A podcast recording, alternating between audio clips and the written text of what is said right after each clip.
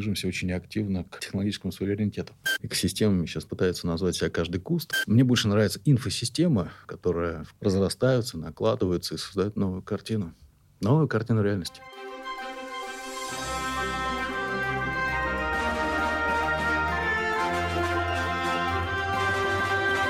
Привет, друзья! Вы слушаете подкаст «Зачем я это делаю?». Главный вопрос программы «Зачем ты это делаешь?». Ты работаешь, чтобы что? Подкаст про смыслы, которые находим для себя. Подкаст про людей разных профессий и сфер деятельности. Мы говорим про путь в бизнесе и жизни через труд и настойчивость. Изменение, развитие себя и движение вперед. Жить значит меняться. Меняться значит взрослеть. А взрослеть значит непрестанно создавать себя самого. Друзья, и напоминаю, пожалуйста, подписывайтесь на подкаст в Apple подкастах, ставьте оценки и комментируйте, пожалуйста. И не забывайте про Яндекс Музыку. Друзья, представляю сегодняшнего гостя, героя программы нашего Алексей Баров. Леша, привет. Привет, Ань. Спасибо тебе, что ты пришел. И специально для слушателей вы подготовили, вы платформу ФД, подготовили промокод на скидку на 30% для новых клиентов. Про это мы чуть позже поговорим, но это мы, вы большие молодцы, что подготовили. Что не с пустыми руками.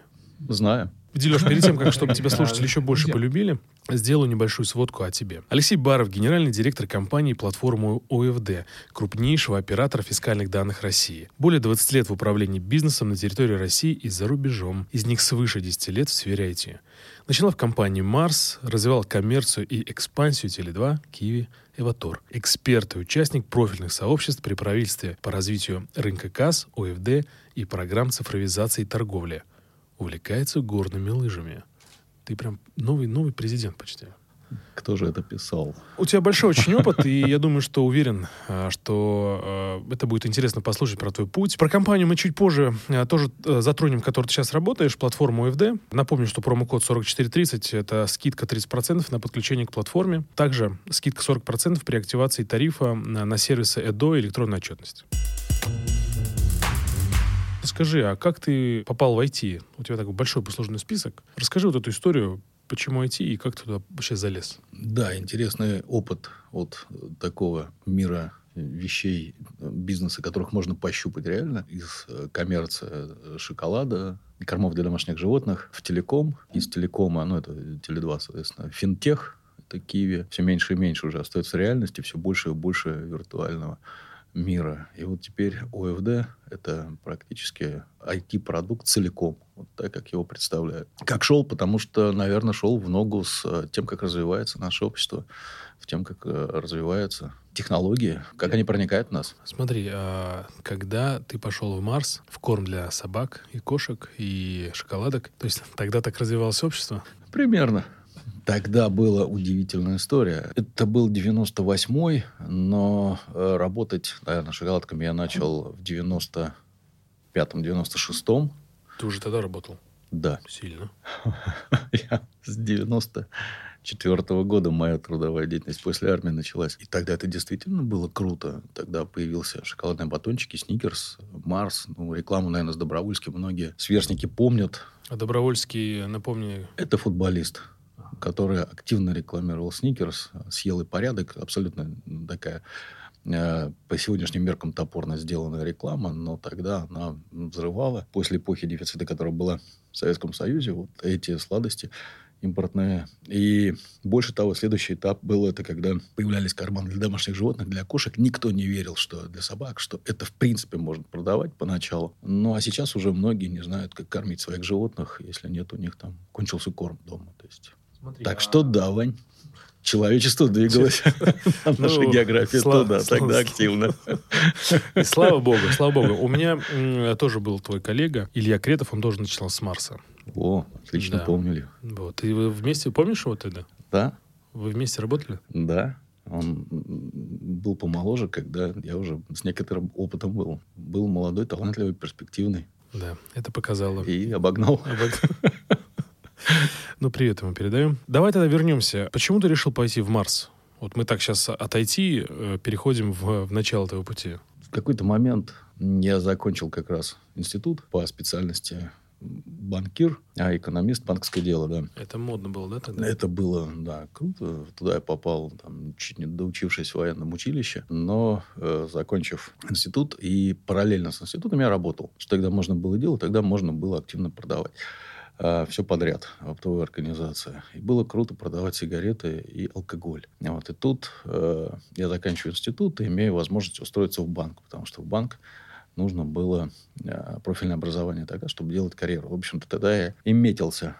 В банкиры? Угу. Поработав месяц в одном крупном банке. Он еще работает? Да. Просто я думал, что ты сейчас скажешь «Банк Империал». Нет, он еще работает, он процветает. Месяца, наверное, полтора-два я поработал в банке. И после э, такой э, движухи, которую я до этого зачерпнул на рынке, в коммерции, торговле, в бизнесе, мне прям захотелось вернуться обратно. Я, в общем-то, продолжал работать в э, продаже, в купле оптовых товаров. Тут пришли ребята из Марса. Я их э, пару раз видел, когда они приезжали тогда. Всего-то там продавать 6 шоколадок на тот момент было. Но таким для меня как бы дегрейдом или что такое. Тут, Дегрейд, расшифруй для меня, пожалуйста. Вот. Неким понижением, когда ты продаешь э, в оптовой э, тысячу там, наименований, причем очень крутых, больших. А здесь просто пять шоколадочек, да? А здесь просто пять шоколадочек. Вот. Они предложили мне поучаствовать в конкурсе на то, чтобы быть представителем по территории Тамбовской области. И я сначала пренебрежительно довольно отнесся к этому. Потом мне сказали условия, на которые они готовы были меня взять. И что уже было э, три отбора, по-моему, на тот момент, э, в общей сложности, в которых 30 человек участвовало. И пока они не взяли никого. То есть такой прям жесткий-жесткий отбор. Да, и что надо пройти э, перед тем, как меня туда позовут на интервью, на конкурс, это целый день, несколько тестов, включая математические, вербальные тесты. Куда ты? ФС... Леш, ты в ФСБ, наверное, шел. Я нет? тоже так думал. Я тоже просто. так думал, а. что меня куда-то не, не туда забирают. Вот, и меня очень заинтересовали условия и конкурс, который я проходил. Вот челлендж меня, такой, да? Да, челлендж, да, что ну, пройди там, посмотришь. И когда это э, заняло реально такое интересное тестирование, долгое, полноценное, я имею в виду математическое, э, вербальное, проверяет твои навыки, способы работы с информацией.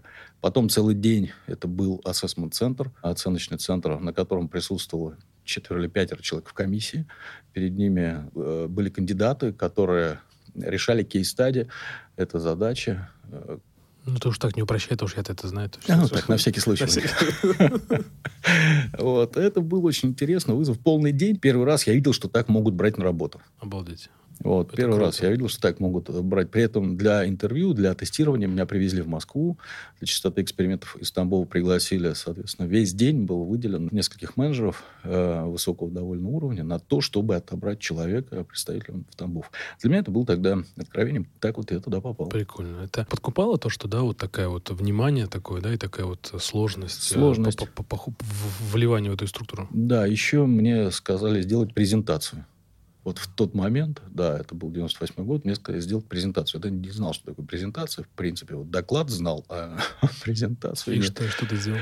А, научился делать презентации примерно. Там мне давали неделю. Смысл был в том, чтобы сделать какие-то предложения по организации. Смешно, конечно, звучит, но по организации роста продаж шоколадок в Тамбовской области. Пришлось подумать, научиться сделать. Это были не PowerPoint, не Keynote, которые сейчас уже всем привычны, компьютеры с проекторами, а это было из Word распечатанные листы, перенесенные на слайды, слайды перенесенные на такие прожекторы, проекторы, прожектор, который светит в стену через эти слайды и показывает презентацию. Вот, вот это все как вызов звучало. А сможешь? Прикольно, прикольно. Но смог. ты смог, да? Да. И ты, а какой там, сколько там человек на место было? Там 30, ты говорил, да? Ну, вот примерно, да. да, то, что, не считая это интервью, это только в конкурсе там участвовала. Примерно такая была. А ты помнишь, что ты делал для этих презентаций сейчас? Вспомнишь, что там было? Да. Давай. Да, я вспомню. Делись, делись давай. Слушай, я э, предложил вместо работы по оптовому каналу, развивать работу более точно, нанять нескольких людей, вложиться на первом этапе. И э, был уверен, что объем вырастет в три раза. Если улучшить э, качество представленности по точкам, увеличить, э, собственно, представленность и работать над ней, чтобы не было сбоев в ассортименте. Но это могли сделать люди. То есть я предложил сделать оргструктуру. Людей, в общем-то, нанять и для того, чтобы увеличить давление на рынок. И показал, что это будет оправдано такой нормальный экономический студенческий подход, что оказалось, ну, скорее коммерческий, но банкирский был, потому что я про деньги обратил внимание. Они сказали, что, слушай, не все тут обращают внимание на деньги. И спрашивают, какая норма прибыли на шоколадках, чтобы там отбить количество людей, которые... Ну, а, я тогда так задал такие вопросы. А почему не обращать внимание на деньги? Э, на деньги с точки зрения не оборота, не продаж, а с точки зрения стоимости. Ага, понятно. Помогло то, что ты написал? Так и сделали? Да, я взял э, пару пива с товарищем, который лучше меня и быстрее печатал на компьютере. Тогда компьютеры были еще ну, не особо проникшим в жизнь. И мы с ним быстро сделали презентацию. Слушай, а скажи, а сколько лет там ты про, пробыл? В Марсе больше 10 лет. А почему ты потом пошел в IT? Ты понял, что все, то есть там уже нечего ловить? Пошел в телеком. Еще до IT было далеко, но это как раз был 2008 год. Самый разгар кризиса, типа, да? Прям, да, случился кризис. Из Марса как раз отчасти я и ушел, потому что у меня была ипотека, и зарплата в рублях у меня упала, а ипотека в долларах. В переводе на доллары упала примерно в два раза. Я стал отдавать почти всю зарплату за ипотеку. И пришлось посмотреть на рынок. Очень интересно было предложение от Теле2 агрессивного на тот момент оператора, которого в Москве не было, но, по-моему, 17 областей на тот момент было. И ты все возглавил? Э, нет, я возглавил там блок продаж, работы с дилерами, с дистрибьюцией. Но это было и карьерным шажком для меня вперед, потому что в Марсе я несколько позиций сменил, но директором по продажам, вот как раз это была следующая для меня позиция, я стал в Теле2. Смотри, а такая тема, что э, из, условно из такого бизнеса, как Марс, ну, там шоколадки, все вот эта еда, уйти в телеком без, не имея опыта? Или это не важно, что продавать хорошо? Ты продавал хорошо там шоколадки, условно, да, из Марса, а потом продаешь хорошо тарифы, телефоны и так далее. Вот в этом есть какая-то разница? Разница, наверное, ну, есть. Рынках, да. Я с, э, с одной стороны ее нет, продавать можно все, э, не особо понимая, что там происходит. Но я всегда дружил с физикой, мне как раз всегда нравились и технологии со школы, с инженерного училища.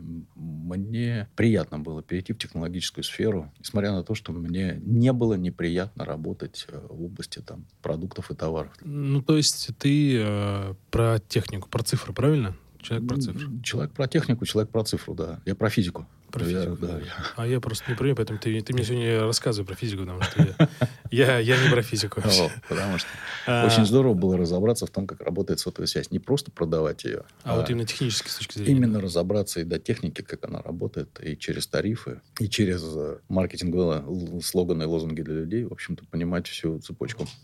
Сейчас немножко отвлеченный вопрос задам. Правда, что Теле2, она же там типа дешевая вся, да, вот эта история, ну, как бы на, на дешевизне вот эта вся история. И правда, что имея вот это вот черный цвет, а, ну, как сказать, это понтоны, по-моему, да, за счет этого идет удешевление себестоимости всех вот этих вот затрат и так далее, и так далее. За счет этого можно и типа снижать э, цены. В том числе, вот как раз очень интересно был сдвиг, на котором я пришел. Марс никогда не позиционировал себя как дискаунтер. У него всегда, ну, были бренды эконом-сегмента, но в основном Марс премиумизировал свою продукцию и, в общем-то, был довольно... Успешен. В сравнении с конкурентами. Да, успешен в этом. И в сравнении с конкурентами, там, может быть, чуть более дорог. Но у Марса, например, корпоративная ценность, одна из, которая была на тех момент, сейчас не знаю, это был пионеринг. Ну, то есть э, прорыв э, в технологиях, прорыв в продуктах, прорыв в территориях. То есть первыми все должны сделать, ни за кем не идут, но то есть а делают первыми, чем заставляют двигаться весь рынок, всю индустрию создают. То есть они титанические плиты сдвигают и первые самые. Такие. Да. Пришел э, в Теле2, и первое, э, одно из э, там, моих открытий. Там тоже довольно сильная была корпоративная культура, э, шведская. Тоже была международная интернациональная компания, 26 стран на тот момент было. И одна из ценностей была другая. Копируй с достоинством, не изобретай велосипед, делай дешевле и быстрее то, что делают твои конкуренты или они за тебя придумали. Коротко отвечая на твой вопрос, в понтонах, в копировании технологии, в оптимизации тарифов, э, в упрощении затрат на каждую деталь, которая была в шведском офисе, они экономили действительно деньги и делали тарифы дешевле. И умудрялись на этом зарабатывать. Это такая, Теле2, это такая, получается, Икея, да? Для... Примерно, да, да, да, примерно. Ну, шведский подход. Шведский подход простой, оптимальный с точки зрения затрат. Делаешь только то, что надо людям, не тратишь э, даже исследования на маркетинг, в том числе черные цвета. В том числе была Помнит, идеология. Да. Офисы в э, стороне от центра, в том числе мебель в офисе, которая оптимальна для сидения, в том числе и так далее. Там все по списку. Вот, Прикольно. очень неплохо двигались они тогда. Идеологии. Я не знаю, как сейчас происходит, потому что и владелец сменился, вполне вероятно, оставили Лыго. Но тогда еще был неон. Тогда, а. тогда был неоновый Теле2, не черно-белый. Значит, они еще нашли способ удешевить. А что тебя удивило? Вот ты говоришь, я хотел разобраться в сотовой связи. А что тебя удивило такое, что ты просто, ну, ну прям вау-эффект тебя вызвал? Слушай, ну для меня это было, я застал сотовую связь, когда она только появлялась. Это там трубки стандарта, там DAMS, потом первый GSM трубки. CDMA, по-моему, первый, да, был? CDMA, CDMA. это уже позже а, был. позже, да. да. Первый DAMS, по-моему, стандарт, который у нас был. Но я застал э, телефоны-автоматы, в которые две копейки нужны. Я все свое детство провел с этими телефонами, юность. Э, То есть телефонными ты... будками. А, я думал, ты ее носил просто Не, не, я пытался, но не всегда удавалось позвонить после этого. И сотовая связь, которая появлялась э, как э, три места в городе, где можно позвонить, не выходя из машины. Ну, то есть подъехал, почти как телефонной будки. Взял телефон, набрал, позвонил. Это казалось волшебством. Меня это волшебство физики, оно, в общем-то, зацепило. И как потом развивалась сотовая связь, покрывая все больше, как э, появлялись текстовые сообщения, как появлялись первые телефоны с цветными дисплеями, как и так далее. И так далее да. Точно, точно, точно. Вот это все не воспринималось мной как данность, я воспринимал это как научный какой-то подвиг, какой-то прорыв технологический. И опутать весь глобус базовыми станциями, ну, в общем-то, до сих пор я считаю, что это такой а серьезный прорыв у... человечества. Я с тобой согласен. А удалось познакомиться с кем-то из э, вот этой вот отрасли телеком, с какими-то интересными людьми, ну, там, Зимин, например? Да, с Зиминым я был поверхностно, но основатель знаком, Билайна, да. да, основатель Билайна, и, в общем-то, человек, который считается тут одним из родоначальников, Юрий Домбровский, те, которые тоже здесь были в основании сотовой связи, и весьма впечатляющие люди, которые поверили в технологию, которая казалась мизерной по проникновению, невозможной по стоимости затрат, но они сумели ее сюда внедрить. Визионеры очень высокого масштаба полета. А, а как думаешь, вот ими что двигало, когда они это создавали? Ну вот от Зимина я сам слышал, а, разговаривали с ним Э, что им двигает, он так, ну, немножко бравируя, но очень харизматичный человек был, светлая память. Э, слушай, я гедонист. Я люблю удовольствие получать от жизни. И вот то, что мы делаем, меня захватывает дух. И когда мы это сделали, я наслаждаюсь тем, что здесь появляется что-то новое. В общем-то, это было движком человека, по-моему, такой на позитиве, совершенно искренне, могучий, харизматичный, который э, брался за невозможное, и это ему весело давалось. С любовью. С любовью. Круто. Причем же он же начал, э, уже будучи в таком в возрасте, преклон, ну не преклонном, но уже в возрасте. В зрелом, в зрелом возрасте, да. Зрелом, когда да. поверить в новизну, вот Очень то, что, сложно, да. То, что ты этот сдвиг э, можешь сделать, а не цепляться там за то, что ты привык всю жизнь пользоваться, это тоже дорого стоит. Хорошо, ну что ж, да, телекома был Киви Ватор. Давай быстренько пройдемся по этой твоей истории и окунемся в платформу FD, Напомню, который скидки тут раздает, и все в описании подкаста, это все обязательно я. А, который IT-бизнес точно. И который IT... Да, я забыл. Это же IT-бизнес, е А я все думаю, что за платформа, думаю? Что думаешь? Может, это для утюга платформа? Нет, платформа UDM. Ну что ж, давай Станционная платформа. Киви. А, для меня Киви это, я помню из детства, ну как из детства, из юности, это автоматы ОСМП.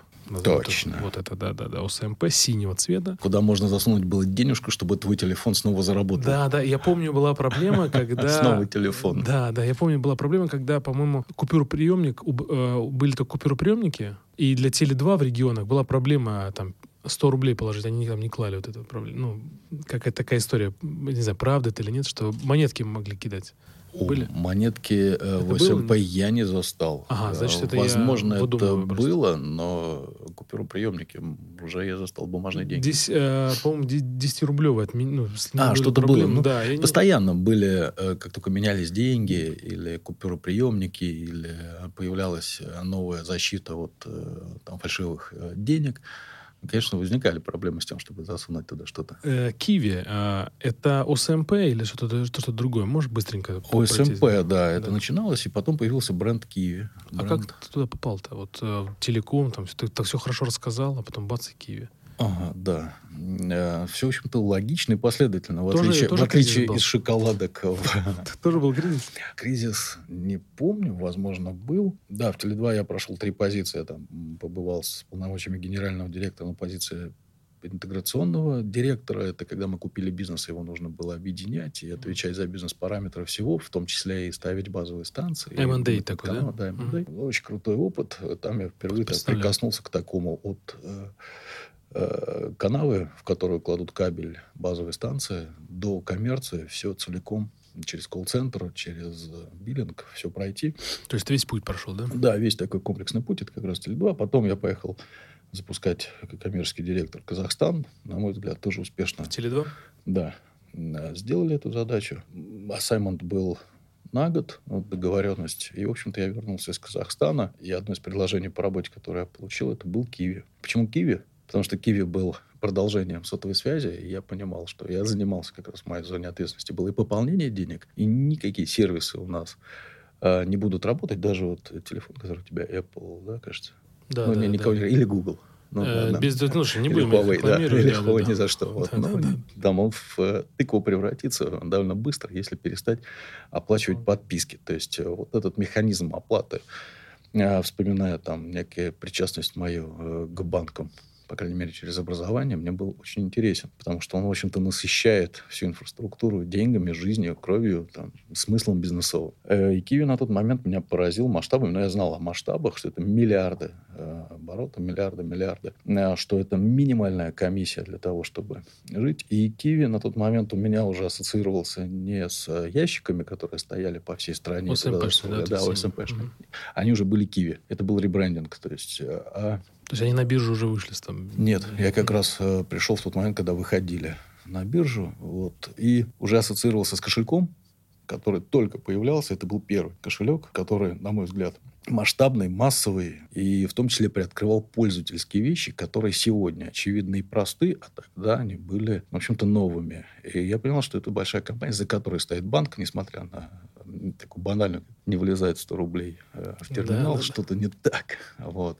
Большая компания, как раз меня пригласил туда, да, мы разговаривали и с Андреем Романенко, я его знал до этого, поражал своей живостью, предпринимательской такой активностью. Э, Соответственно, Сережа Солонин и мой товарищ там работал, Саша Агаков, который, собственно, меня порекомендовал мне это рабочее место. Ну, Солонин, по-моему, до сих пор остается, да, упра- управляет а, Киви. Насчет управления, по-моему, Ну, он отошел, но в с точки зрения владения, да, там, да, там да. он еще владелец. да. Ты говоришь, Киви кошелек. Я никогда не пользовался, поэтому мне сложно сейчас дать оценку. А чем так тебя это вдохновило? Что, что-то, что там оно несло в себе? Ну, внесло проникновение финансовых сервисов, сращивание э, сервисов, э, которые в интернете, игр, э, бейтинг, То есть денежных оплате, да? переводов. э, да, реальный мир с миром э, виртуальной жизни, который, в общем-то, тогда стало понятно, что развивается очень быстро. Через телеком, через сотовую связь, даже быстрее, через, чем через компьютеры. Появились вот эти возможности. Я впервые тогда кошельком сам воспользовался для того, чтобы перевести деньги. Не в банке, а денежный перевод. А ты были пользуешься? оплаты. Киви кошелек есть, да. А ты пользуешься сейчас? Да. Тоже, тоже переводишь Да, деньги? да. Не, ну там сейчас э, для оплаты пользуюсь, но привязаны некие сервисы, вот это потребительская привычка. И Kiwi кошелек, да, у меня живенько. Ну, то есть ты прям активненько пользуешься? Ну, маленькие деньги относительно банковских, наверное, приложений, но там что-то привязано там, с точки зрения сервисов. Хорошо, Да. а был Киви, там чем ты занимался? Там я занимался международной экспансией, даже скорее оптимизацией международной экспансии. Вот у нас было шесть стран, как раз выходили на NASDAQ, и Киви представлял из себя уже такую организацию, которая имела все возможности выйти в мир и внести свои технологии в мир. И, собственно, учитывая мой опыт, что в Марсе я работал много с э, иностранцами, и в том числе там входил и в штатовский проект Марс университет, потом со шведами тоже приходилось. То есть некий опыт международных компаний и международного общения он был. И, собственно, в Киеве вот там было шесть стран, которые входили непосредственно в мою ответственность. А что Плюс за еще страны, несколько. Штаты, Бразилия, из далеких, приближаясь к нам, Иордания, Румыния, Беларусь, Казахстан, И- Молдова. Это семь. Так, Правда? давай. Семь? Семь. Я не считал Семь. я тебе просто верю. Киви верила в то, что в Штатах нужен этот сервис, да? Да. Взлетела? А, нет. Очень интересный опыт. э, И правильно верила, и взлететь должно было, и, в общем-то, все были шансы. Можно оправдать э, санкциями. Там изменения. Это было, это повлияло. Это 14 год был? Начало было в 12-м. Даже Штаты, наверное, чуть пораньше были открыты. Я присоединился в 11 наверное. А в Штатах был бизнес за год до этого. В 14 уже появилось серьезное давление внешнее. Изменялась э, регуляторика, изменялось отношение к российской компании, изменялось к российским инвесторам и так далее э, в 2014 году. Но мы могли и не списывая на это, мы много накосячили сами.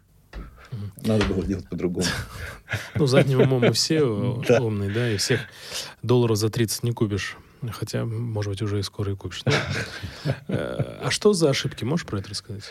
Если про это можно Да, говорить. могу э, сказать. Ну, такие э, общими мазками, которые я прожил. Через вот. себя пропустил? Да, через результаты. Быстрее нужно было э, делать технологическое отделение. Можно держать компанию условно за три якоря.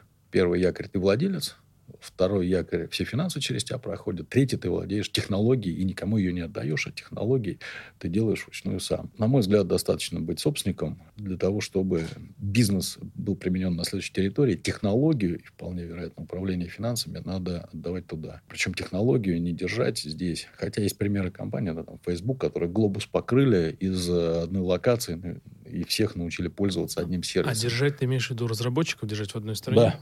Я вот как раз э, считаю и считал, что в Штатах нужно было локализовывать бизнес через перевозку туда самых толковых ребят, оставляя их в своей компании, потому что э, здорово разнились у нас локальные э, регуляторные правила, на мой взгляд, разнилась пользовательская, потребительская привычка, раз, разнились коммерческие условия, разнилась структура бэкэнда. Я сейчас да, так да, да. Очень по-модному прям.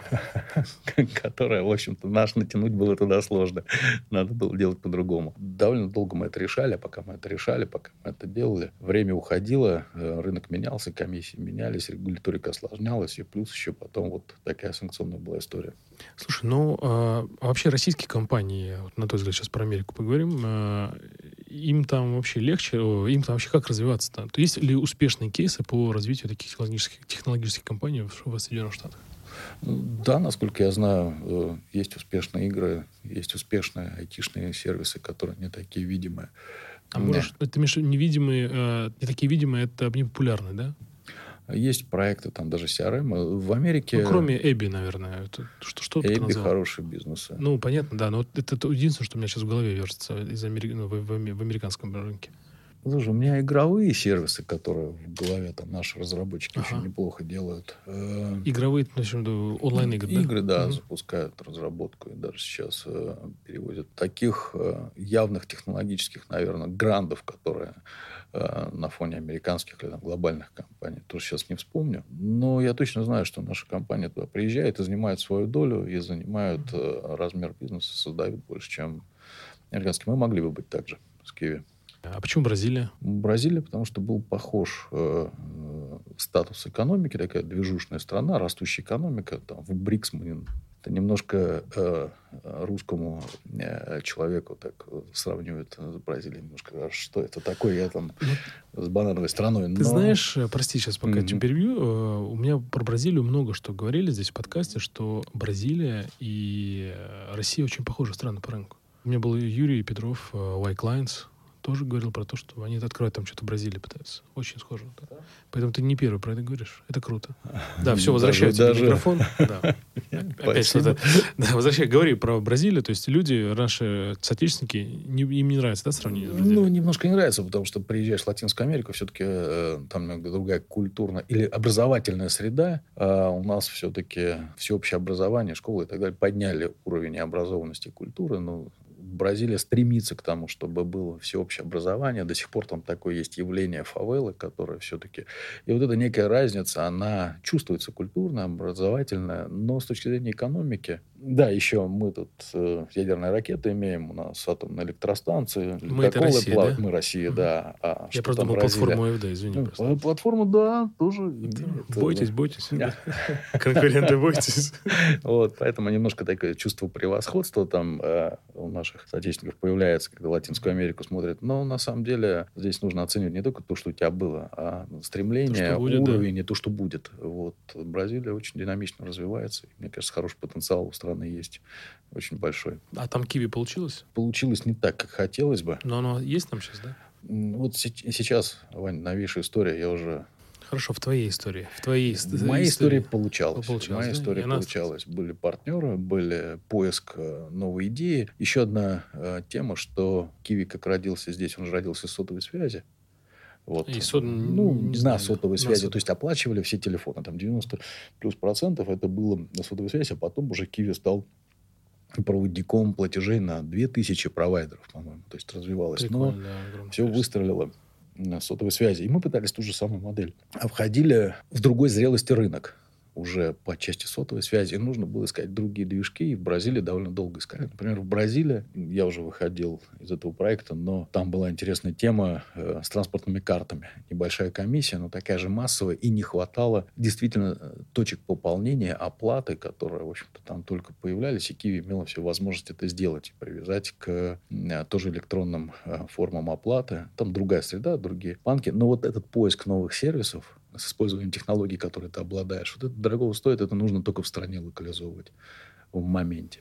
Я понял. А транспортные карты ты имеешь в виду как тройка, да, вот в Москве? Типа того, да. Ага. Я думаю, чтобы э, наши соотечественники лучше понимали Бразилию, нам нужно фестивали из Бразилии перевести в, Россию. Точно. Или наших соотечественников на время фестиваля всех, всем колхозам туда. Всем колхозам, да. Да, отлично, отличная идея. Надо, надо, надо пред- предложить. На карнавал.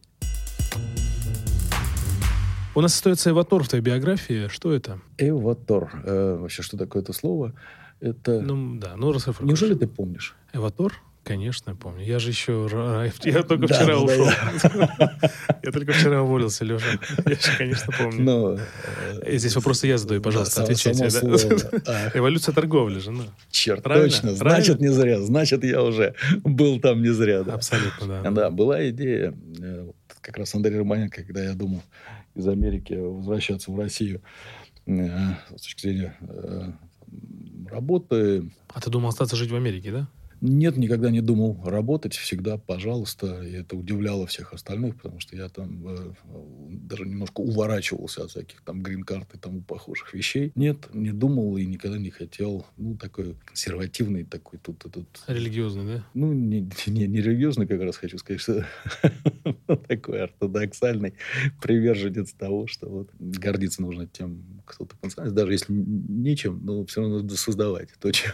Но у нас есть чем, и это действительно... Не хотел оставаться, хотел работать, много жил, э, э, работал, путешествовал и все остальное. Вот. И Андрей Рыбаленко позвонил, говорит, слушай, есть тема, интересный проект с нуля. Здесь э, меняется ландшафт э, кассового бизнеса технологический. Из мира оффлайн вещей касса становится онлайн вещью.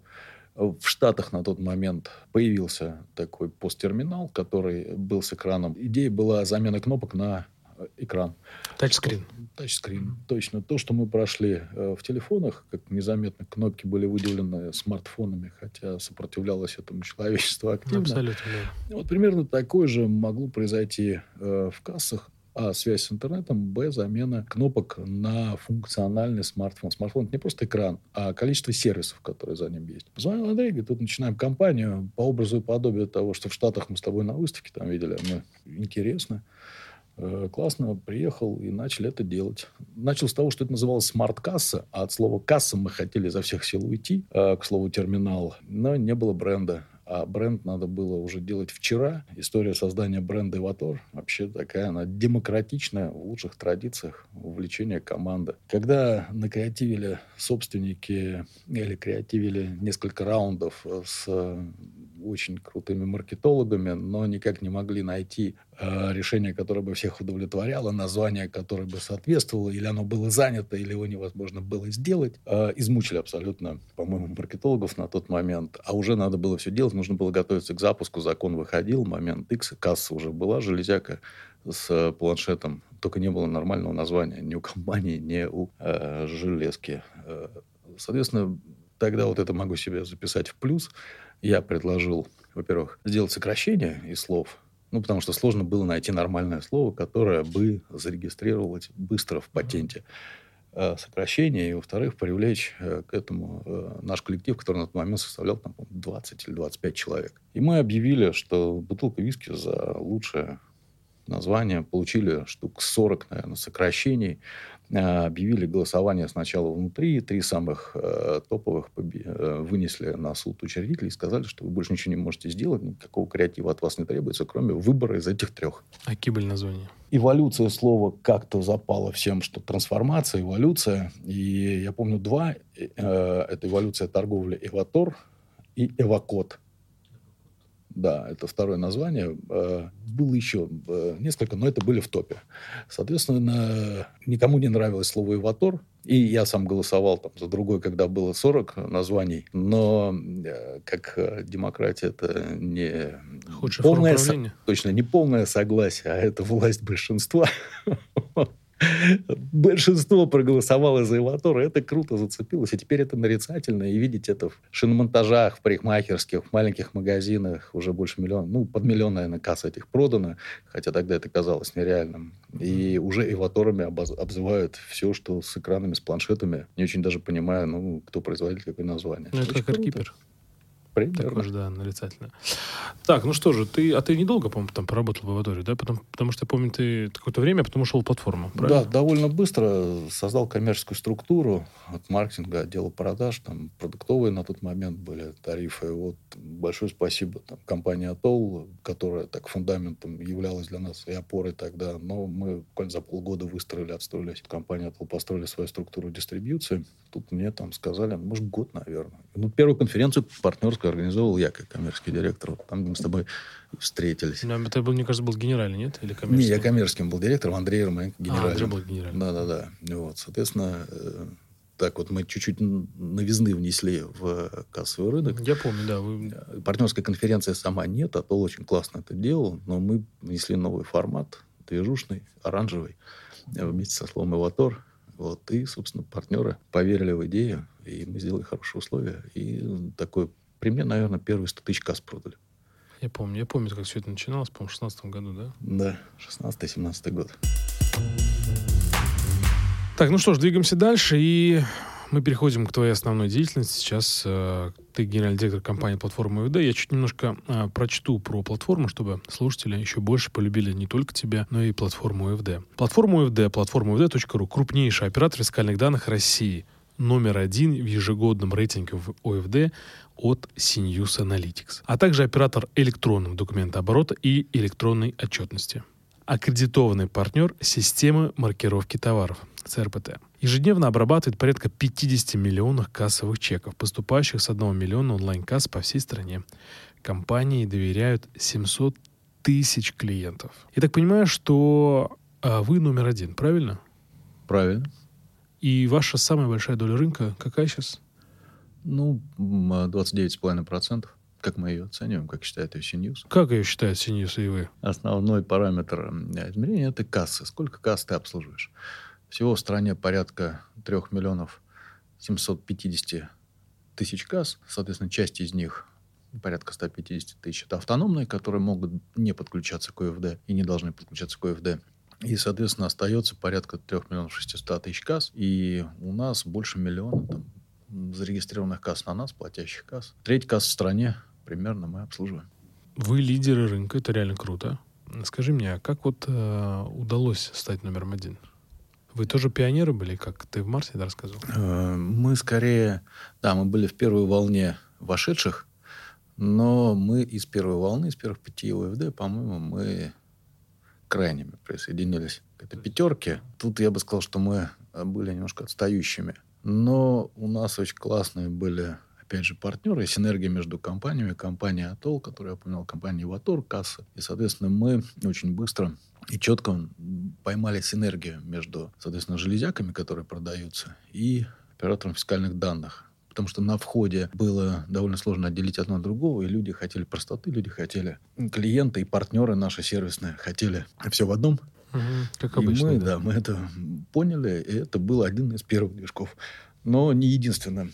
А какой еще, да? А, собственно, потом мы вот этот эффект новизны и синергии с кассами использовав, мы перешли к более качественному, проработанному, что ли, созданию продукта, Э, для клиентов, потому что такое ОФД, ОФД это для э, ритейлера, для магазинчика, это то, как э, его видит ФНС. Ну, примерно так, пока кабинеты ФНС формировались, а ОФД показывал, сколько касс, какой у тебя оборот, и все это уходило в режиме практически реального времени в Федеральную налоговую службу. Давай расскажем. Каждый что... предприниматель хочет это видеть. Давай, давай расскажем ОФД. Что такое ОФД, чтобы да, слушатели понимали? Да, оператор фискальных данных, это, в общем-то, сейчас есть, вот как я сказал, 3 миллиона 700 э, тысяч касс в полях, стоящие в магазинах, в парикмахерских, в шиномонтажах, даже на рынках уже стоящие кассы, они бьют чеки. Вот все кассы соединены, кроме 150 тысяч автономок, которые, я сказал, должны быть в сеть, в интернет и передавать чеки, которые они пробивают,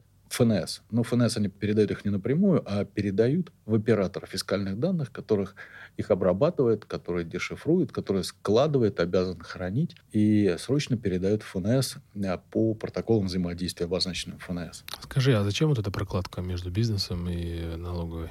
Всегда мы про это говорили, что э, это безопасность это... Безопасность для кого? Для налогового или для предпринимателя? И для предпринимателя, который должен отчитываться в налоговую по закону. Да. И для налоговой, которая должна видеть предпринимателей. И, и друг не... И обеспечивать нашу с тобой жизнь социальную через сбор налогов. Спасибо, налоговая. Спасибо.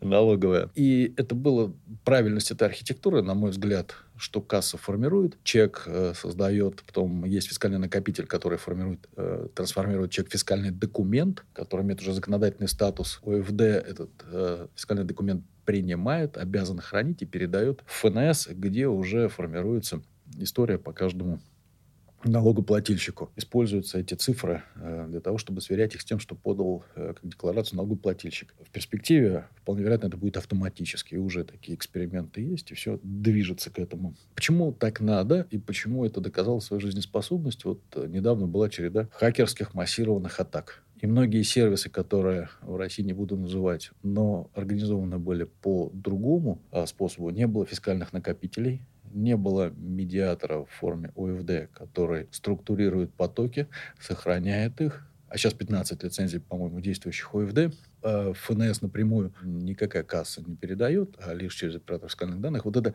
трехслойная такая э, система, она доказала свою жизнеспособность, стойкость к хакерским атакам, к DDoS-атакам, потому что, да, можно на время там что-то качнуть, но не положить. И вот тот режим, который так называемый псевдо-онлайн или практически реального времени, он, в общем-то, доказал свою стрессоустойчивость вот в таких реально боевых условиях, потому что IT-атаки, IT-войны – это то, что э, может подорвать и экономику в целом страны, и э, конкретное предприятие, конкретные банки. И сейчас эти безопасность, вот которая заложена архитектурно э, кассовый бизнес, такой масштабный, такой массовый, в общем-то, доказал, что это правильное было решение. Возвращаясь к вопросу о первом месте. А, быть первым всегда сложно, а, но это тяжело. И доказывать ты каждый раз должен не конкурентов обгонять, а себя, наверное. Это точно. Как не сбиться с пути первого места и что нужно делать, чтобы оставаться на первом месте? Самое плохое, что можно сделать, оставаясь на первом месте, это расслабиться, почивать на лаврах, как э, вот, э, по-моему, у нас ни одного человека в компании нет такого, и э, каждый... так осторожно так сказал. Трепещите, трепещите. У меня точно нет. А, у меня наоборот, каждая небольшая прибавка, там, целых одну десятую в доле рынка или еще одна тысяча касс к миллиону, которые мы обслуживаем, она добавляет ощущение ответственности, остроты, что тебя выбрали клиенты. Ты должен что-то сделать еще лучше для того, чтобы оправдать их выбор, оправдать партнерский выбор, оправдать э, свое первое место. Но у нас и конкуренты очень достойные, сильные, уважаемые компании, и я думаю, стоит потерять какое-то уважение к нашим конкурентам пару дней, месяцев, и можно будет э, уже это э, у тебя в студии видеть других людей. Но, но они не приходят. Приходят только, откликается только платформа ОФД. Поэтому вы лидеришь. Все, здесь все, все закономерно. Так, э, от похвалы себя перейдем к все-таки первому месту. Хорошо, ты говоришь, что ну, уважать конкурентов, не почивать на лаврах. А Что делать-то? Вот. Каждую из этих э, фраз общих, там, транспарантных... э, Лозунги, да. Да, лозунгов, она, конечно, делится на детали. Нужно не останавливаться в разработке продукта. Нужно не останавливаться в... Ну, есть эти буквы UX, э, О. User Experience, да. Уже UI, User Interface, да. Ну, то есть, вот эта вся непонятная история, она в то, чтобы клиенту было легко, удобно, быстро тобой пользоваться, не только надежно. Надежно это по умолчанию. Все остальное удобство, качество, скорость. А здесь нужно развиваться. После того, как ты э, развиваешься с точки зрения клиентского опыта, ты смотришь на свою э, архитектуру внутреннюю, тебе нужно ее за пять лет уже модернизировать очень многие вещи. И это нужно делать, не оставаясь в старом техностеке, не оставаясь в старых интерфейсах. Хочется это так, ничего дальше не делать, но иногда такая, ну, лень это тоже человеческая природа. Но Ну, вот лень стоит- двигатель прогресса. да, стоит тебе остановиться, как ты можешь оказаться, не останавливаться в развитии. Бежать. Да, бежать. Я помню, когда вы только начинали, никаких сервисов вообще ничего не было. Сейчас же вы разрабатываете сервисы для предпринимателей, бухгалтеров, там, менеджеров, э, всякие там рутинные процессы разрабатываете. Там всякие у вас и крутая тема с бигдатой. Чуть позже про это обязательно поговорим. Ну, то есть вы создаете там э, сервисы для управления продаж, контроля, аналитики там и так далее, так далее, так далее. Вы сами э, придумываете эти сервисы или вы спрашиваете у рынка, как вы понимаете, что нужно? Видишь, можно делать как Марс, можно делать как Теле2.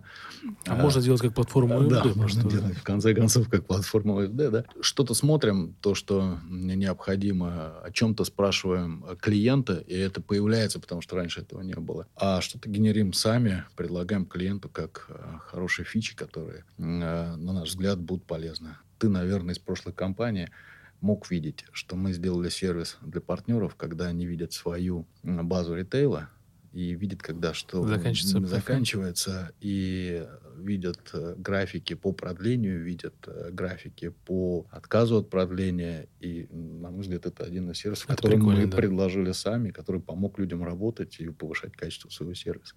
Я помню, у меня была история, как сказал, по прошлой компании. Мой товарищ платил за какой-то сервис. Ну, я не помню, сколько денег, но сколько ты платил. Я говорю, Леш, спроси бухгалтера. А у, у вас есть приложение платформа UFD. Поставь себе, ты будешь видеть точки, сколько они продают. Просто э, сколько денег тебе приносит. Потому что если какое-то приложение там был, там ресторан. Это владелец нескольких точек, нескольких Несколько- ресторанов, да? да, да, да. Мгм. Вот. Это не владелец, да, кейс такой. Владелец нескольких ресторанов платил за какой-то платный сервис по э, аналитике. Просто сколько у него продаж приходит.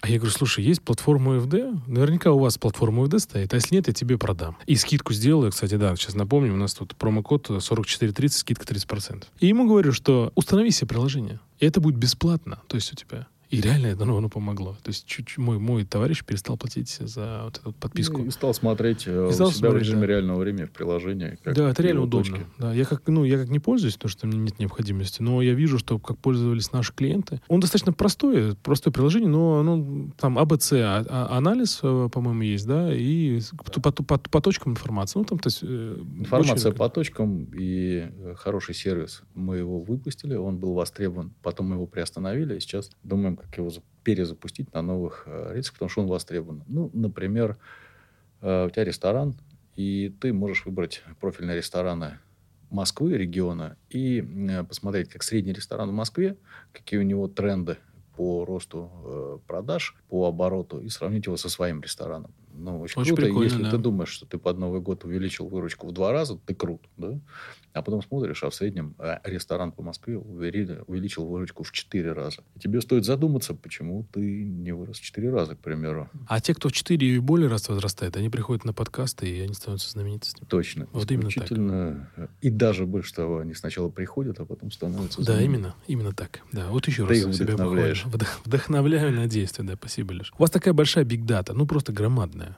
Вот а, есть ли запросы на то, чтобы там, ну, пользоваться ей, как-то использовать, что-то делать? Что с этими данными вообще Ну, происходит, да? Первое, вот ты описал, да, вот этот сервис, э, когда ты там сможешь сравнить себя там Сравнить, ц- да. цветочный ларек с цветочными ларьками э, страны или с цветочными ларьками области. Это э, уже э, некий прообраз использования бигдаты, потому что для того, чтобы э, сделать этот сервис, нам нужно обработать 50 миллионов чеков в день, из них вычленить э, цветочные ларьки, из них вычленить цветочные ларьки по региону, насытить этими чеками информацию, обработать и выдать ее в каком-то красивом графике, который позволит это сделать. В первую очередь мы стараемся, чтобы это было полезно самим участникам, нашим клиентам. Вот эти продукты на данных, статистика, информация, аналитика. А даже по своим точкам у нас обслуживается много сетей, и, э, например, сети часто спрашивают э, сервисы, которые сравнивают их регионы друг с другом. И мы можем это даже зачастую быстрее сделать, чем BI-системы, которые в сетях. Потому что Big Data – это в первую очередь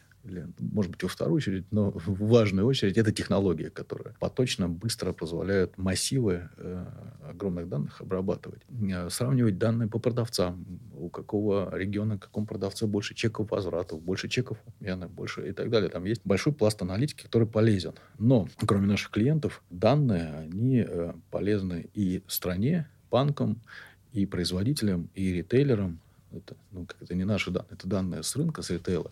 Здесь есть очень деликатный момент их использования, чтобы э, не переходить э, грань там, коммерческих тайн, коммерческих ноу-хау. Поэтому у нас все данные в соответствии с э, законом, они используются в агрегированном формате, в безличном формате. Но даже они дают э, ситуацию, например, по регионам, по сезонам, по проникновению в рынок. Не знаю, выпустили новый шампунь компания. И она хочет понять, оценивала она, что шампунь должен за три месяца, благодаря маркетингу и хорошей работе коммерческих служб, попасть э, в 100 тысяч точек страны. Мы примерно третий рынок обслуживаем, значит, по нашей дистрибуции это должно быть примерно 30 тысяч. И заказом э, такой информации, аналитики, в какой процент точек мы попали, мы вычленяем, что компания попала за три месяца в 10% точек материал для выводов, материал ну, для обобщения, да. для принятия бизнес Очень важный материал, потому что по-другому ты не будешь знать, есть ли у тебя потенциал, реализовал ли, что у тебя и так далее. И вот это один сегмент э, использования больших данных. Второй сегмент – это банки, которые постоянно должны видеть своих клиентов с точки зрения мониторинга их кредитоспособности, своих заемщиков. Кому-то можно увеличить кредит больше и не ждать годовой отчетности или квартальной отчетности, по которой точка может там аудирована, ритейлер, например, или производитель претендовать на увеличение кредита. А мы, как объективный источник информации, которую нельзя подделать, можем э, свидетельствовать о том, что э, лучше или хуже дела идут у ритейлера или у производителя. И это входит э, в жизнь все больше. Ты прям так рассказываешь, что захотелось даже что-то, что-то купить, но мне пока не нужно. Да. Ну, Вань, сейчас подумаем. Да, подумаем. Может... Скажи, а вот, э, вот ты говоришь, эта дата, да, там, она обезличена и так далее вообще есть, ну, попадались такие случаи, что вас кто-то э, хотел, вот, вот например, сейчас, допустим, Delivery, да, Delivery, Яндекс, все данные пользователей вышли наружу. У вас возможна такая история? Ну, понятно, что у вас нет невозможно, где-то в другом мире. Точно. А, как вы защищаетесь от этого? От в IT, в IT э, мире, когда у тебя, ну, в общем-то, это железки, на них лежат э, объемы данных, возможно, многое. Это целый пласт индустрии уже не просто это какой-то там элемент индустрии или функция, это индустрия, кибербезопасность, защита решений своих, защита данных. Мы изо всех сил стараемся, э, и мы инвестируем в это, мы платим за это, чтобы нас было сложнее сломать. Э, есть элементы защиты, все это структурируется. Это так же, как вот в этой красивой студии есть микрофоны, есть планшеты, есть э, компьютеры, которые тоже должны иметь сохранность определенную. Здесь есть ряд мероприятий, которые эту сохранность обеспечивают. То же самое в IT-мире. Есть целый набор параметров, которые нужно инвестировать для того, чтобы сохранить данные. Очень хочется продолжать быть надежным и с точки зрения безопасности в первую очередь данных. Скажи, вот эта Big Data, она насколько сейчас востребована? Ты говоришь, просто вы пользовались, потом обратно убрали, этот, на полку поставили? И О, сейчас это... обратно восстанавливаетесь, да? Да, стараемся. Это для клиентов э, сервисы. Есть запрос на клиентские сервисы по оценке ассортимента, которые, ну, есть разные точки. Есть огромные сети, которые занимаются этим. Отделы или целые там десятки, сотни э, менеджеров, анализирующих ассортименты. А есть э, небольшие точки, но которые насыщены. Там, в среднем ларьке там продаются в павильончике э, полторы-две тысячи ИСКАИВ наименований. Вот мы тоже товарные анализы стараемся делать. Вот сейчас работаем а, над тем, чтобы и этот сервис тоже предложить клиентам. Большие данные востребованы, аналитика, это ничего нового. Вот просто есть больших данных есть, пожалуй, несколько отличий от традиционного сбора статистики и информации. То, что, как правило, это собираются большие данные, всеобщие данные, меньше используется экстраполяция, интерпретация данных. Вот э, расшифруй, пожалуйста. Ну, хорошо. Где-то красивые слова. Например, можно э, в стране там 3,5 миллиона тысяч касс. В принципе, статистика, наука говорит, что можно выбрать, сделать какую-то выборку 30 тысяч касс но главное правильные срезы сделать и по ним представить э, все состояние экономики. Это называется экстраполяция. Когда ты с модели, с э, какого-то набора грамотно сделан, экстраполируешь э, результаты на весь сегмент, на всю индустрию, которую ты хочешь анализировать. Спасибо ну, тебе большое за объяснение. Пожалуйста. Я люблю учиться, и вот э, делаю это во взрослом возрасте уже. Точно. У этого есть ряд технических ограничений. 30 тысяч легче собрать, обработать и так далее. Но все равно погрешность у тебя закрадется в этот анализ. В тот момент, когда ты можешь в реальном времени обработать с 3 миллионов касс. Но чтобы обработать с 3 миллионов, тебе уже нужны другого уровня эти сервисы Excel умрет быстро в течение полчаса. Ну, конечно, я думаю, да, да, да. Соответственно, нужны другие программы, совершенно нужна другая инфраструктура железячная, которая в потоке это обрабатывает. Но на выходе ты получаешь, что такое большие данные? Это скорость, это объемы, это разнообразие данных, разнообразие участников. И ты получаешь разнообразные, огромные данные, очень быстро обработанными. Да, в общем-то, это та же статистика. Скажи, вот эти вот данные, сбор данных, ты говоришь, Excel там умрет и так далее, это все отечественный софт или зарубежный? Более в ходу был зарубежный софт, и до сих пор его очень много. Но есть и наши отечественные аналоги баз данных, есть open source, ну, то есть в открытом доступе. И сейчас мы очень здорово, у нас, конечно, подхлестнула вот эта ситуация на то, чтобы отказываться от того софта, который тебе могут выключить, к тому софту, который тебе не выключат. Или ты сам научишься им пользоваться и создавать. Поэтому движемся очень активно к технологическому суверенитету. Вот мы Здесь вынуждены должны... делать это быстро. Здесь должны быть аплодисменты. Стремиться к технологическому суверенитету. Ты просто сделал мой день, Леш, сегодня. Спасибо тебе. Скажи, а вы пострадали от этой истории э, нового времени 2402 по поводу софта, софтверных вещей? В лоб и в моменте нет, э, потому что мы не использовали импортные э, клауд-сервисы которые довольно стрессово начали сокращать. Мы все-таки предпочитали разворачивать собственную инфраструктуру железок, а на него закачивать софт, э, соответственно, этим софтом пользоваться для обработки, хранения и так далее, передачи данных. Поэтому в моменте по нам это не ударило, и у нас есть хороший гэп по времени, ну, то есть время для разбега, чтобы это все оптимизировать, оно не ударило по нам, даже когда все равно это будет происходить с точки зрения ухудшения качества тех продуктов, импортных, которые происходят по умолчанию, потому что закрыты доступы к базам знаний, даст, да, закрыты доступы к технической поддержке. Но вот мы это делаем тоже.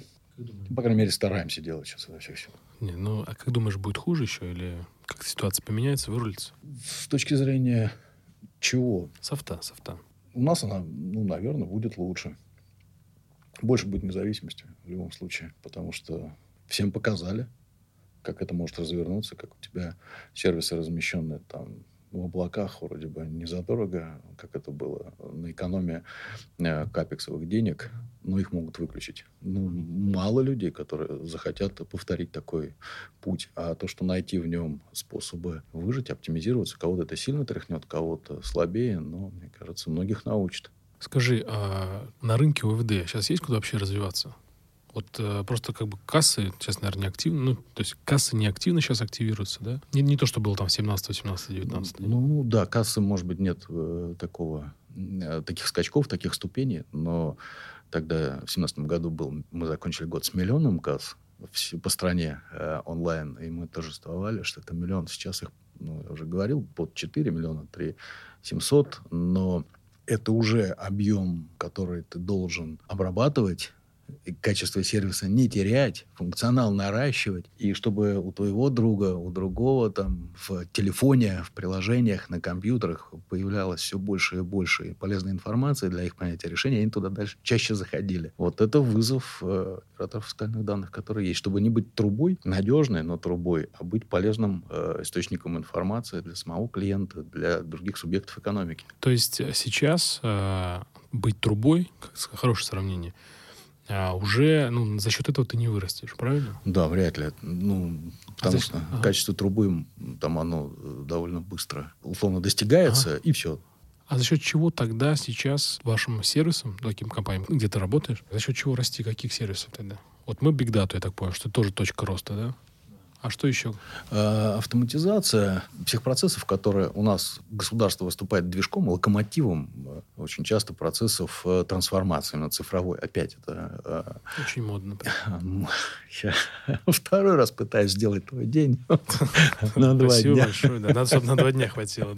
да. Да. Но суть в том, что все больше процессов переходят в цифру. Например, следующее движение электронный документооборот. Сейчас там 5-10% всего лишь документов летают через электронику, остальные едут бумагой. Ну, соответственно, будут переходить все эти процессы, и государство стимулирует переход как на онлайн-кассы интернет-вещей, так и документооборот. Скорее всего, все перейдет в ближайшие там, 3-4 года в электронику, будет прилетать к нам на телефоны, будем подписывать с телефонов, с компьютеров, э, складывать в электронные архивы вместо бумажных ящиков, деревянных ящиков э, с огромными кипами бумаг. Это там другой процесс. А все эти процессы, что ОФД, что сдача отчетности, что э, электронного документооборота, они э, имеют э, у тебя в планшете, в телефоне, в компьютере интерфейс.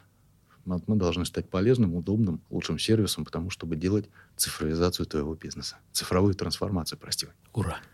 А, я, напомню, Леша говорил про э, документооборот. Промокод 4430, э, это еще 40% скидки на эти сервисы будут. Вот скажи, вот этот ЭДО, да, это электронный документооборот, а надо ли в начале, когда я покупаю эту услугу, нужно ли вначале подписать на бумажке, чтобы потом э, электронно подписывать все? Пока да. Вот, но- Крутой же документооборот, правда? Развивается. Слушай, представь такой вот э, большой стол э, с пазлами. Ну вот, и у тебя вот цифровизация, мне кажется, у нас в стране, в мире, они очень, они очень похожи. Ну, вот появился один пазл, касса. А рядом с ней э, вырос э, новый пазл, кабинет, э, личный кабинет, где ты можешь себя увидеть. Хорошее Рядом сравнение, еще да. появился там новый пазл сдачи отчетности, который автоматически подтягивается, по крайней мере, в части оборотах. И если ты на определенной системе налогообложения, ты уже можешь положиться на это. Автоматическое у тебя подтянулось к мобильному телефону приложение. Это еще один пазл. На другом конце стола у тебя появилась возможность э, электронный документооборот обмениваться УПД.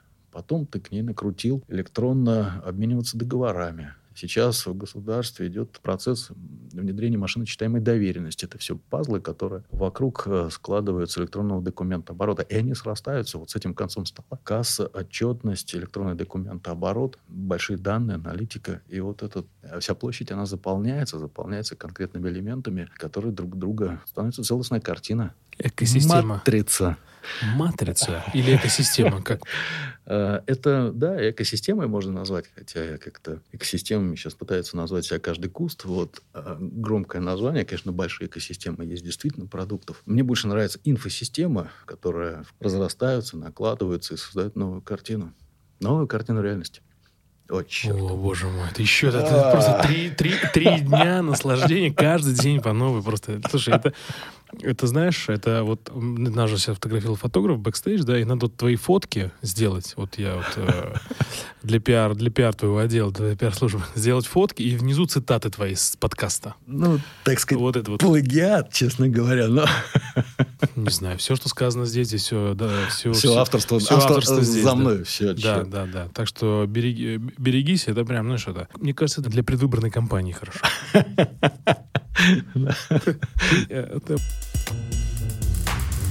Мы сегодня много упомянули про государство. Ты говоришь, что государство локомотив, там государство то, государство это. Гордость, конечно, за наше государство.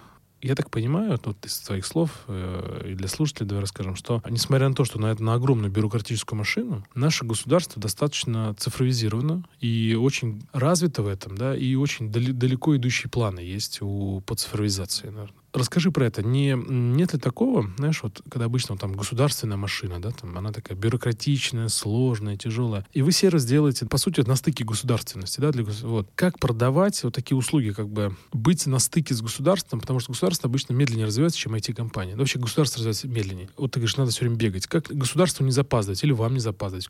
Как государство не превращает э, цифровизацию да, в да. болото, вот, через которое правильно. не проберешься? Вот, да, вот хороший вопрос. Надо поменяться местами просто. Хороший вопрос, да, правильно. Как не превратиться в, в государственное болото, да. Не скатиться в бюрократию. Это такой общий фон, да, про государство. Я не говорю, Я, что так есть. Да, да вот это абсолютно Вань прав. Очень хорошее, наверное, сравнение. А что было бы, и как можно было бы сделать, и как произошло. Как я сказал, что государство локомотив у нас, цифровые кассы, вот э, онлайн-кассы, которые дают тебе возможность пользоваться товаром, четко цифровой интегрировать в электронный документ оборот, там кассу. Сервисы проникали бы в жизнь, и они сами по себе э, эффективны для предпринимателей, и, но проникли бы, э, как там, сотовые телефоны, за 10-15 лет просто в жизни стало бы в предприятиях, те, которые не пользуются этими вещами, они бы, ну, в общем-то, теряли конкурентность. Государство не создало, подхватило этот тренд и ускорило его внедрение за 4 года. Но вот подходы государственные, например, что могло бы сделать государство? Могли бы сделать единого одного кассового производителя. Ну, представляешь, ну, могло бы такое быть. Ну, государство решило цифр, цифровизовать кассы. А мне кажется, все кассы на онлайн. Была, а, есть какая-то государственная искра, по-моему, компания. По-моему, государственных вообще нет. Искра, ну, искра есть, но ну, она из... Э, про государственные все-таки нет разве? Ну, они были, они старые, Советского Союза, такие начальники. Я не знаю, там причастность государства, по-моему, нет, но частная компания. Но у нас э, несколько десятков производителей касс, и нет там одного доминанта, который лениво бы ничего не делал, был защищен со всех сторон. А этот десяток, он, в том числе и Ватор, и Атол э, энергично соревнуясь друг с другом, конкурируя, создает новые, качественные, все более качественные продукты за клиента, чтобы ты, как предприниматель, имел возможность выбрать «хочу то, хочу то за эти деньги». Прости, этот ландшафт создало э, государство, то есть э, организовало движение в цифру, но создало на этой поляне конкуренцию. То же самое среди ОФД. Я тебе сказал, что там 15 лицензий, по-моему, сейчас действующих, но разрешение ОФД было 21, но этого достаточно для того, чтобы мы энергично, соревнуясь друг с другом, давали тебе лучшие сервисы, до тебя добегали со своим предложением. А ты так, а, вот это хочу, вот это не хочу. И сопровождали тем самым движение развития продукта. Если бы был один оператор фискальных данных, за 6 лет, то вот ну, как 6 лет назад вышел бы с каким-то интерфейсом и функционалом, он бы остался. То, что мы все сделали за эти 6 лет, как мы доработали наши сервисы, как мы ориентировались на клиента, как мы давили на цену а, своим соревнованиям. Это, конечно, очень хороший пример того, как государство было движком реформы, но создало такие интересные условия, которые позволяли пользователям конечным не получать какую-то квадратную штуку, которую нужно вставить в круглое, так сказать, отверстие, а выбрать участников рынка соревноваться друг с другом. То есть все природные механизмы задействованы. Ну, то есть э, государство ну, дало, дало площадку, а вы уже с конкуренцией вы сделали... Да, созда- создало соревнование, в котором мы все бежали энергично и побеждал лучший. Или, ну, смотри, например, яркий пример хорошего одного, да, а, наверное, это МФЦ. А, вот, мне кажется, это такой яркий пример, что государство дало одно, и оно хорошо развивается, на мой взгляд. Я не частый гость, но я, когда, когда был, там прикольно, это прикольно было. Ты думаешь, то, что не получилось бы, государство сделало то же самое? Могло и получиться. А почему, почему оно отдало на откуп коммерции? Слушай, могло и получиться. Э, наверное, разные пути возможны. Вот чаще всего соблазн сделать единственный, управляемый и самому им, э, в общем-то, так это административно управлять. Конкуренция более сложная с точки зрения управления, с точки зрения увлечения туда игроков, но, на мой взгляд, более продуктивная с точки зрения на выходе такого эволюционного отбора продуктов и качества сервисов, отшлифованного именно в соревновании Я друг понял. с другом. Вот ты говоришь про соревнования, про одну компанию, но у нас э, сейчас в Российской Федерации есть такая тема, как маркировка. И у нас есть один оператор данных ЦРПТ честный знак .рф. Вот разве это не отдали на откуп одной компании, которая делает, что хочет э, для с маркировкой. То есть она не, не, задает, не задает ли она там планку, и по сути она одна, и не надо ни с кем конкурировать, делать, что хочешь. Да, У нас есть еще примеры. Ну, например, у нас деньги печатает только государство. Никому не хочет отдавать. Ну, ты представляешь, так это... Это яркий, яркий очень пример. Да, да, да. И, и общественный транспорт тоже государственный. Не всегда, кстати. А вот. Ну, в том числе, да. Ну, просто... А вот как раз про транспорт это пример другого. ОФ, да. Просто ОФД а, ну, это близкий бизнес, тем более маркировка и так далее. Яркий пример того, вот что тут на это скажешь? То есть, как, почему дали одной компании все? Наверное, с точки зрения контроля, э, я не скажу, что это одна компания. Вот э, систем похожих на маркировку в стране несколько. Есть ЕГАИС, ну, ты знаешь, да. Ну, ЕГАИС, да. Да, есть, э, ну, там, был, точнее, там, Шубаисом его называли, то есть контроль, да, там, меховых изделий. Э, в общем-то, были э, у государства предпосылки к тому, чтобы создать оператора, который будет в едином стандарте, чем преимущество одного, все-таки тебе легче контролировать стандарт того информационного потока, который ты генеришь, и тех средств, которые ты генеришь. Удачный ли формат? Ну, судя по тому, как маркировка развивается, ЦРПТ с этим справляется, на мой взгляд, пример и другого подхода, что он может быть успешный. Вот э, я описал тот подход, в котором я живу, э, и наша компания живет, э, что мы постоянно в сравнении с конкурентом, по сравнению с движением до клиента, кто первый добежит, кто лучше сервис. А как думаешь, почему это государство создало, например, там, не знаю, 20, ну, не создало, создало условия такие, что много, много ОФД, ОФД компаний, да, а маркировка всего одна. Хороший вопрос. Э, Благодарю вас. Надо бы задать его кто это сделал. Да, разные варианты ответа на него могут быть. Но если с точки зрения целесообразности, я бы с этой точки зрения рассуждал, я думаю, что когда ты создаешь систему из одного, она проще управления и быстрее внедрения. У нее, на мой взгляд, э, есть пара сложных сторон – это как добиваться большего качества и как добиваться стопроцентного проникновения. Потому что одному игроку может быть достаточно проникнуть в 70% э, рынка, и 30 остальных очень дорогие для проникновения, для того, чтобы добежать. Вот если государство знает, как решить и эти вопросы, развивающегося качества сервиса и тотального проникновения. Потому что у государства здесь есть другие механизмы. Контроль, да, там контрольная функция Роспотреба, контрольная функция через, опять же, э, игроков, там, кассовые реформы. Если решить эти две оставшиеся задачи, то, в общем-то, неплохой подход и быстрый, и легко управляемый. И может быть успешным. Я скорее за соревнования. Даже если есть какая-то область, где 2-3 игрока, 4-5, там уже появляется новый движок, хотя он более сложный для этих игроков, но он более похож на природу. Мы экосистему с тобой вспоминали, вот как природный бизнес заполз, да? Экосистема же это не просто такая красивая эйфория, в которой там все живет, плавает, питается, цветочки, солнышко. Она еще довольно такая суровая штука с точки зрения реальности, выживает в ней. Э, Сильнейший, да? Не сильнейший и даже не умнейший. Адаптирующийся. А способны быстрее меняться и адаптироваться точно. Как, как платформу FD, как я понял из нашей с тобой беседы.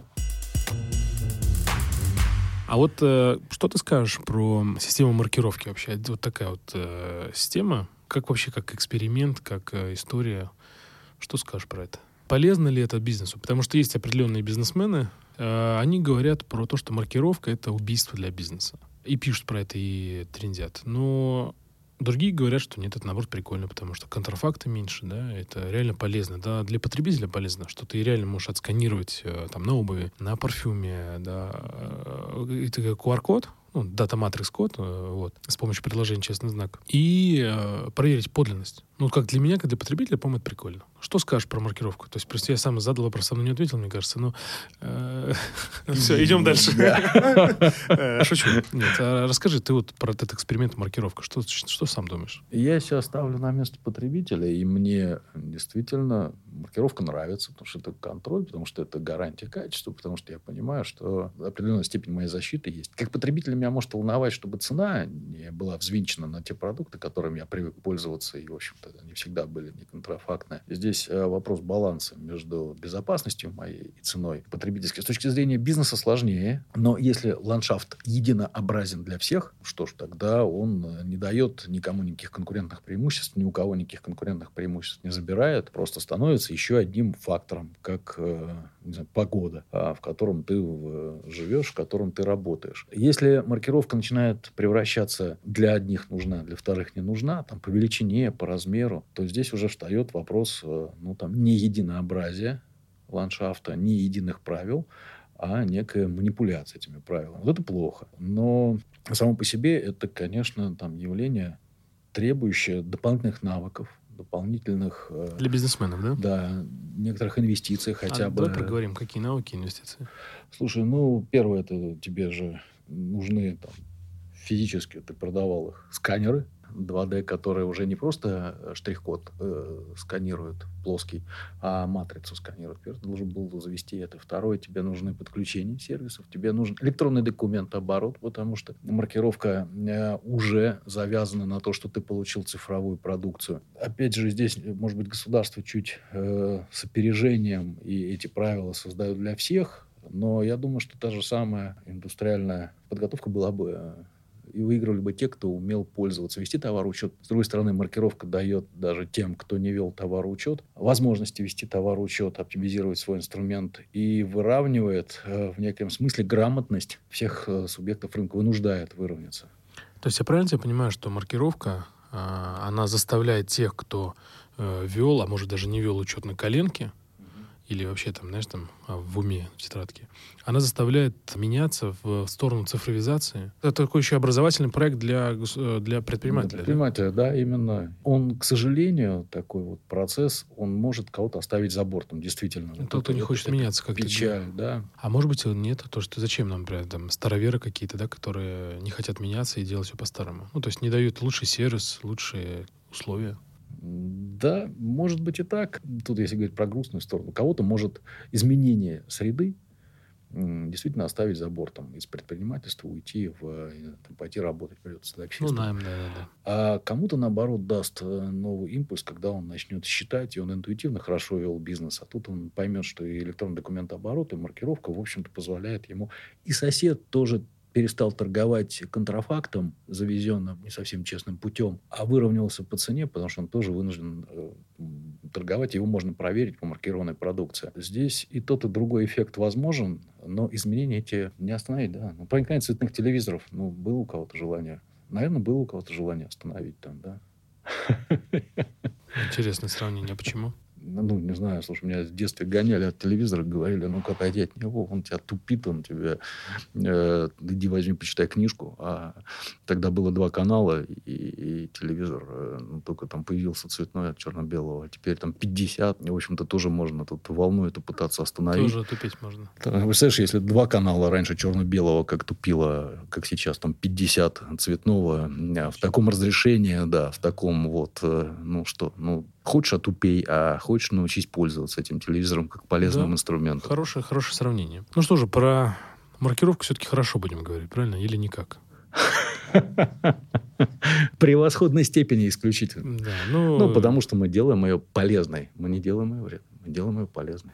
А, а у вас у есть, нас есть сервис? сервис? Да, простите. А расскажи, что за сервис? Ну, мы делаем эту маркировку как раз некие интерфейсы, которые предприниматели могут использовать для того, чтобы не обжечься на маркировке, не попасть случайно под то, что он списывает неправильно пришедшие марки или, наоборот, не списал те марки, которые у него пришли. А мы даем сервис и делаем этот процесс прозрачным, э, учетом марок, по которому предприниматель может видеть наглядно, какие марки у него пришли, какие марки у него уходят. Это еще один пазл на той палитре, да, что вот появилась маркировка как пазл, появилась ОФД как пазл, да, а мы дали некое, увидели место, куда нужно, есть возможность и необходимость вставить еще пазл учета марок интерфейса, и все больше и больше предпринимателей этим пользоваться, потому что это создает им сразу прозрачность процессов и до следующий пазл, который э, замыкает маркировку с кассы. И, в общем-то, когда люди вот это видят, такую картинку из пазлов, они пользуются нашими сервисами и говорят спасибо, а не... А не до свидания. А не до свидания, точно. Хорошо, я тогда э, проговорю, что у нас специально для слушателей есть промокод 4430, который дает скидку 30% на подключение к платформе ОВД. А после активации тарифа ОВД будет еще скидка 40% на сервисы ДО и электронной отчетности. Скидка для новых клиентов компании. Промокод нужно ввести при регистрации на lk-платформа.vd.ru. И это не реклама, друзья. Это просто помощь хорошей компании. Это жизнь. Это просто жизнь. Надо же крутиться. Надо же... Адаптивность. Адаптивность. Мы уже движемся к завершению, и мы сегодня много про тебя поговорили, Леш. тебе огромное спасибо. Такой очень интересный у тебя путь. И я, честное слово, не знал про это, хотя знаю тебя достаточно давно уже. И ты либо мне, либо вообще Павла про это говорил. Я думаю, что сегодня... А, да, я, ты... по-моему, наговорил столько, сколько за предыдущие несколько лет про себя. Вот. Пару Видишь, как? А про себя нужно говорить, чтобы люди тебя больше знали, вот, еще больше любили. А мне было очень полезно, и я думаю, что твой путь, который ты сегодня рассказал, он будет полезен и нашим слушателям, и все, кто, все, кто нас послушает, и более того, может кто-то станет клиентом платформы UFD. Да, вот по тому промокоду, который я проговорил. В завершении всего того, что сегодня мы обсуждали, у меня только самые приятные впечатления о, о сервисе. Хотя я сейчас э, думал про, про этот сервис как клиент, наверное, потому что как бы как продавец, то понятно. Вот. Вопрос, который я задаю в конце всем, э, в конце передачи, э, всем героям, э, ты работаешь чтобы что? Вот зачем ты делаешь, ты работаешь чтобы что? Вот Алексей Баров, генеральный директор платформы UFD. Зачем ты это делаешь? Ты работаешь чтобы что? Для меня интересный э, вызов в любой моей работе. Мне важно, чтобы она мне нравилась, делать полезные вещи для людей. В бизнесе это клиентом называется. Вот. Не просто собирать денег или что-то продавать, а ощущать, что ты полезен, что ты сделал классную штуку, за которую люди готовы заплатить. И деньги в этом случае являются подтверждением того, что ты сделал хорошую работу. Мы цифровизуем, мы э, экономику, мы образовываем, как мы несколько раз говорили, людей. Э, да, мы в государственном ландшафте находимся, но мы делаем это не только там, исполняя букву, но и дух, цифровизация, упрощение процессов, упрощение контроля, освобождая время для принятия решений и давая больше информации для того, чтобы люди принимали решения. А что я конкретно делаю на работе? Мне нравится ощущение э, хорошо выполненной любой работы. От поливки цветов, не знаю. Ты поливаешь цветы на работе? Нет. Ну, мне бы понравилось, если бы я хорошо это делал. А, до ощущения того, что мы как платформа ФД лидируем, клиенты нас выбирают, и это классно. И деньги — это лишь аплодисменты вашей работы? Примерно так. Ну что же, Леш, спасибо тебе огромное. Спасибо и тебе. у тебя очень проницательная была речь, немножко мороз по коже прям аж пошел. Это был подкаст «Зачем я это делаю?». Я Иван Истратов, автор и ведущий. А, я напомню, друзья, пожалуйста, подписывайтесь на нас Apple подкаста, комментируйте. И еще подписывайтесь, пожалуйста, в Яндекс Музыки, чтобы не пропустить новые серии подкаста. Одного нового Одного, еще одного нового подписчика, я думаю, в лице Алексея Барова я уже, я уже приобрел. Приобрел чуть раньше. Чуть, приобрел чуть раньше. Друзья, я напомню, что еще у нас специально для слушателей подкаста промокод 4430, который дает скидку 30% на подключение к платформе UFD. А после активации тарифа будет еще скидка дополнительно 40% на сервисы ЭДО и электронной отчетности. Скидка для новых клиентов компании Промокод нужно вводить при регистрации на ЛК платформу FD.ru. Ну что, друзья, все. На этом все. Пока-пока. И Алексей Баров, гость, герой. Какой к черту гость? Герой. Герой сегодняшней программы «Зачем я это Спасибо, Ваня. Спасибо, друзья. Пока-пока. Крылья выросли. Пока.